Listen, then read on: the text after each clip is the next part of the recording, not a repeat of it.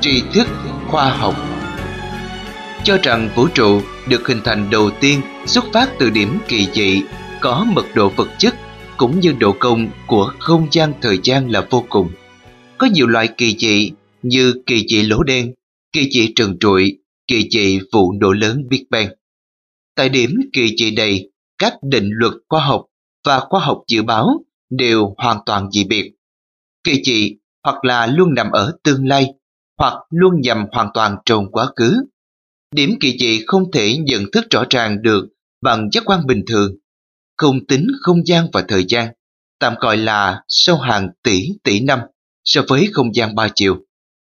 Được khởi tạo qua vụ nổ Big Bang, tạo ra hai trường năng lượng đối kháng là vật chất và phản vật chất, sau đó phân cực tạo ra những thiên hà, trong đó chứa nhiều hệ mặt trời.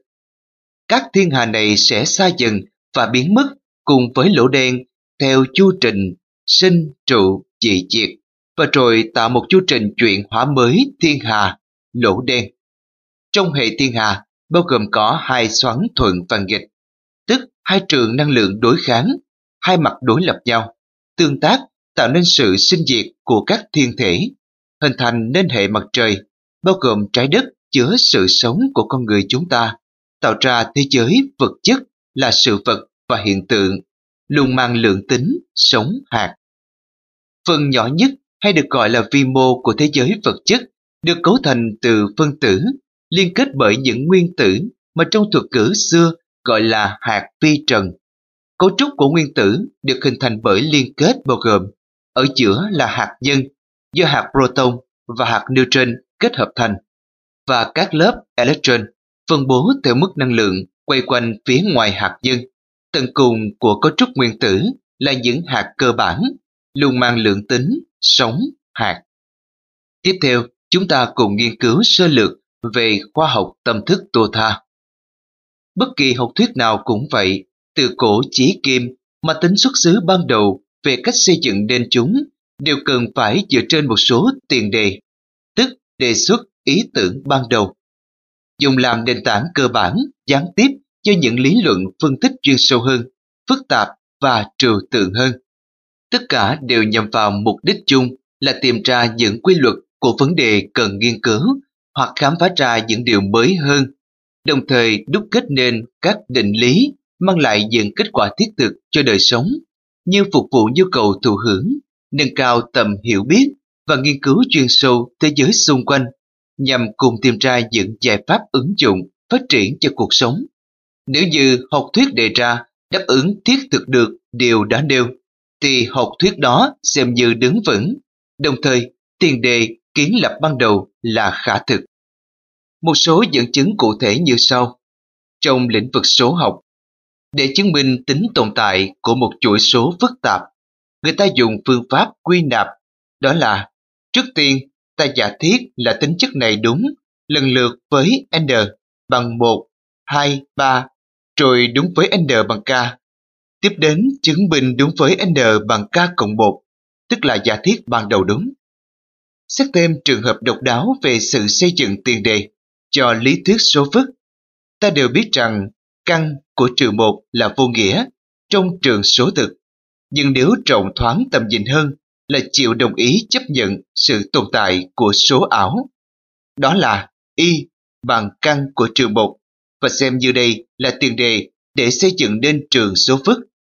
Kết hợp với số thực A và số ảo BI tạo thành số phức C bằng A cộng BI sẽ giúp giải quyết thành công những bài toán phức tạp trong kỹ thuật mạch điện, cơ học, kết cấu phức tạp. Điều này nói lên sự tồn tại khả dụng của cái gọi là số ảo, tức là tính tồn tại của tiền đề.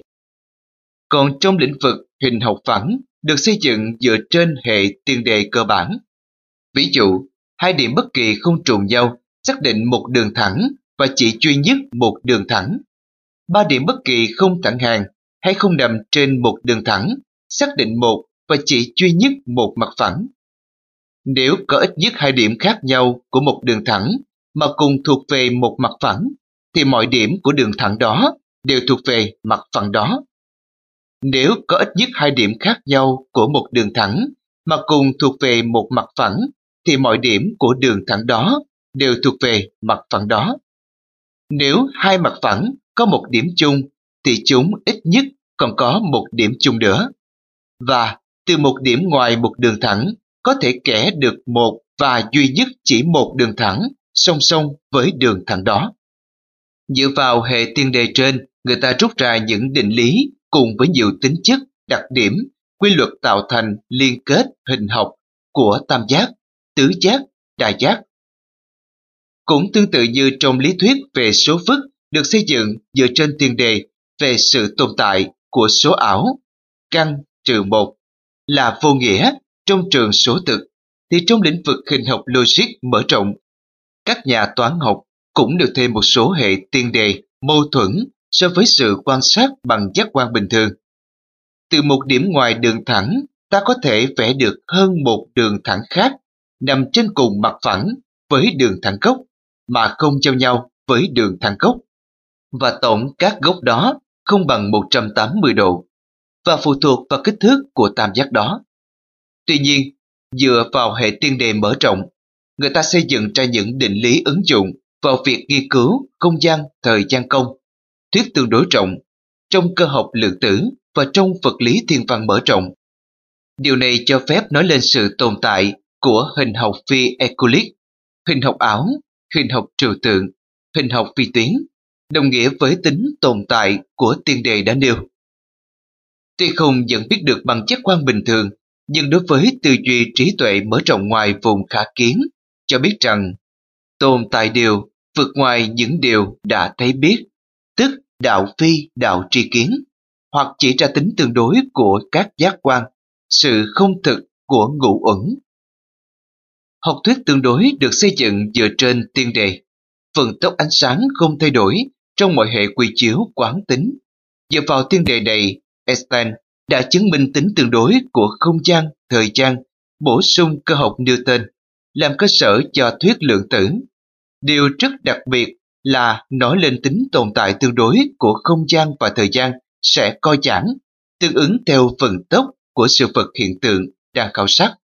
Điều mà trước kia mọi người đều lầm tưởng, không gian thời gian, hệ quy chiếu dựa trên sự nhận thức của năm giác quan hạn hữu của con người luôn là tuyệt đối. Đối chiếu lại cùng học thuyết giác ngộ cho thấy tính tương đồng về khái niệm tâm phân biệt sinh ra muôn pháp, tựa hiện tượng, tựa tỷ lượng sanh kiến tướng, tức là hệ quy chiếu tương đối cho thấy tính tương đối trong sự vận hành cũng như sự hình thành của mọi sự vật hiện tượng, phản ảnh từ hệ quy chiếu tuyệt đối. Học thuyết giác ngộ Phật học xây dựng dựa trên ba tiền đề. Thứ nhất, mọi sự vật và hiện tượng hữu hình, vô hình cùng những quy luật chi phối đều không tự độc lập hình thành nên. Thứ hai, mọi vận hành của chư pháp đều không luôn tồn tại. Và thứ ba, tồn tại một bản thể thực sự vĩnh hằng, tức thường hằng trường tồn, và tự hằng, tức tự tánh, sẵn có từ vô thủy vô chung, dung nạp chư pháp. Dựa vào hệ tiên đề đã nêu, Đức Phật đã chỉ ra bốn sự thật và 12 nhân tố khởi tạo hình thành nên sự vận hành của chư pháp, tương tác chuyển hóa lẫn nhau dưới mọi hình thức, tạo nên những cảnh giới luân hồi được cấu hợp bởi hai thành tố là danh, tức vô hình, và sắc, tức hữu hình, trói buộc nhau, nếu kéo lẫn nhau, tạo nên tướng trạng. Sáng suốt nhận ra chân lý này và chỉnh sửa lại tại đời thân, tâm để thoát khỏi ái lực danh sắc sẽ giúp chúng sinh tìm thấy con đường diệt khổ, tức thực sự chấm dứt sự khổ và thực sự giải thoát luân hồi. Học thuyết đạo giáo được xây dựng theo hệ tiên đề. Thứ nhất, vũ trụ được hình thành từ vô cực khởi hóa nên thái cực dương âm. Thứ hai, mọi sự vận hành của vũ trụ đều do sự chuyển biến lẫn nhau của hai hàm tính đối lập dương âm mà thành. Dựa vào hệ tiên đề trên, cho phép phân tích và luận giải về những quy luật cơ bản của vũ trụ, tu luyện tinh khí thần, thuật trường sinh, phép tu tiên, vô thuật. Học thuyết âm dương ngũ hành được xây dựng dựa trên hệ tiên đề. Thứ nhất, vận hành của vạn vật tuân theo sự biến dịch lưỡng nghi bởi hai hàm tính dương âm và năm hình thái chi phối sự sanh, bổ, suy, khắc, diệt. Sự vận hành của năm hình thái, tức ngũ hành, chi phối sự sinh, bổ suy khắc diệt của vạn vật, được ký tượng là kim, thủy, mộc, hỏa và thổ. Thứ hai, vạn vật xét trong hệ quy chiếu, không gian thời gian đều cùng chung sự ảnh hưởng của ba nguồn lực kết thành là tam tài, tức là thiên, địa, nhân. Thiên, lực hấp dẫn ngoài trái đất. Địa, lực hấp dẫn của trái đất. Nhân, lực hấp dẫn hệ sinh học.